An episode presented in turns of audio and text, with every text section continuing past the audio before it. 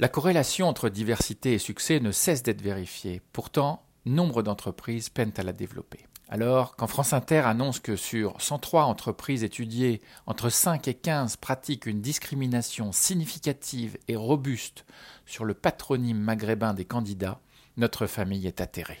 Déçue, nous notons que la liste des entreprises n'est même pas rendue publique. Cela permettrait d'en valoriser 88 et d'en boycotter 15, s'exclame ma famille autour de notre repas de Noël. Oui, la diversité est désirée chez nous, peut-être parce que notre famille de 5 est composée de 60% de femmes, 40% d'hommes, trois nationalités, deux langues parlées et 40 ans d'écart entre notre Benjamin et nous-mêmes. Le débat est engagé. Les deux sœurs soudées croient nous informer que la discrimination sexiste existe aussi dans les boîtes de la nuit parisienne. Les nightclubs discriminent certaines femmes en particulier et tous les hommes en général. Pour entrer gratuitement, il faut être du genre féminin, avoir un physique avantageux, en jupe, avec des jambes nues et épilées, même quand il fait zéro degré, s'offusque-t-elle. Pour les hommes, c'est pire. Même un BG rasé de près doit payer pour entrer.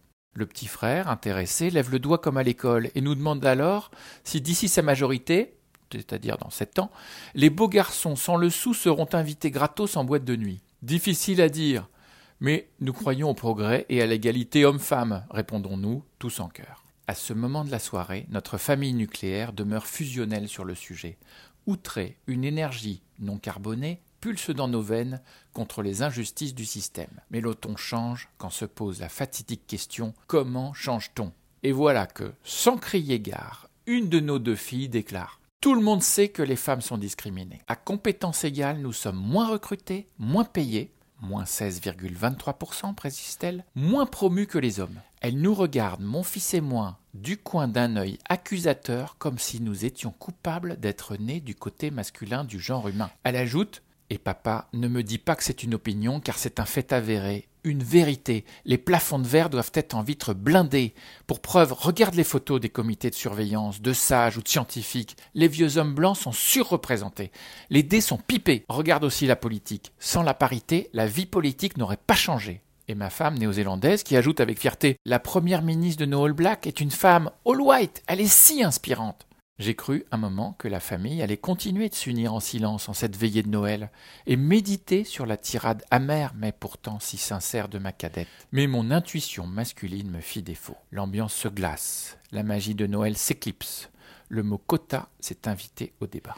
Et mon aîné, un tantinet rival à sa sœur, qui rétorque. Hors de question que je sois une recrutée quota, une promue quota, une femme d'affaires quota. Le quota, c'est une tâche invisible mais indélébile, un soupçon qui plane à vie sur ma valeur, un truc hyper sexiste qui dit que sans cela, les femmes n'y arriveront pas. On veut de la transparence, pas de l'assistance. S'il y a des quotas dans une entreprise, qu'elle le dise ouvertement et je ne postulerai pas là-bas. C'est alors que les yeux embués, elle se tourne vers moi. Papa, toi qui écris sur le blog de l'usine nouvelle, je t'en conjure, ne promeux pas les quotas, mais aide les entreprises à changer de culture sur le sujet. Et en défiant légèrement sa mère, elle ajoute Pour ce qui est des femmes politiques, mamie, qu'est-ce qu'ont changé les quotas? La première ministre de Nouvelle-Zélande, comme Angela Merkel, n'ont pas été élues grâce aux quotas.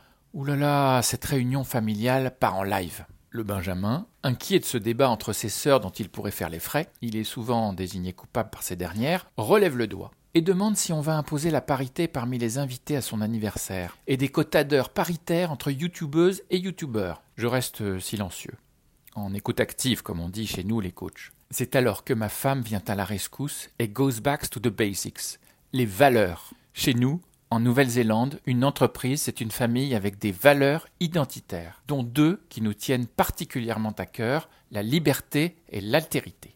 Quand vous serez dirigeant, dirigeante, les enfants, vous choisirez qui vous voudrez. Une femme, un homme, un junior, un senior, ou comme on disait en 98, un black, un blanc, un beurre. Ne renoncez pas à la liberté pour satisfaire les candidatons, même de celles et ceux qui ont les meilleures intentions, car l'enfer en est pavé. Mais surtout, expliquez toujours vos choix. Quand vous serez dirigeant, dirigeante, les enfants, cherchez à travailler avec des personnes différentes de vous, à vos antipodes. Et j'en viens, l'altérité va au-delà de la diversité. Certaines entreprises filoutent en matière de diversité réduisent superficiellement leur mauvais pourcentage de genre, d'origine, d'âge. L'altérité aime l'autre pour ses différences. Et heureusement, les différences vont au-delà des apparences. Il y a toutes sortes de femmes. Alors, please, mes filles, Ne réduisez pas votre identité à votre genre. Et toi, mon garçon, tu ne seras pas qu'un homme, mon fils, tu seras aussi quelqu'un de bien. Et toi, darling, chez Huitième Continent, que conseilles-tu aux industries pour améliorer leur politique de diversité? Eh bien, toutes les entreprises ne se ressemblent pas. Certaines croient dans la courte échelle. Elles discriminent positivement en donnant un coup de pouce, une chance à celles et ceux qui sont sous-représentés dans leur industrie. L'idée des quotas est certainement partie de là. On les pense comme une sorte de mot temporaire pour un bien à terme. Il y a celles aussi qui croient dans le quantitatif. Elles se fixent des objectifs chiffrés, comme des pourcentages, sur le principe de You get what you measure. Et par les objectifs dépassés, se valorisent sur le marché, même parfois sans avoir beaucoup changé. Enfin, il y a celles qui croient dans le qualitatif. Elles visent à changer les états d'esprit, les schémas mentaux. Pour cela, elles travaillent sur l'inclusion de tout nouvel arrivant, par exemple, et font la chasse aux idées sexistes, racistes, qui s'immiscent insidieusement dans les discussions, depuis la machine à café jusqu'au COMEX. Mais alors, laquelle choisir? Les trois. Il nous faut mixer les croyances pour se donner plus de chances. Chaque entreprise a des croyances militantes, mais aussi limitantes en matière de diversité. Il n'y a pas de one size fits all comme dans le prêt-à-porter. Oui, je crois qu'il n'y a rien de mieux que de travailler à mixer les croyances pour améliorer rapidement la diversité dans les entreprises.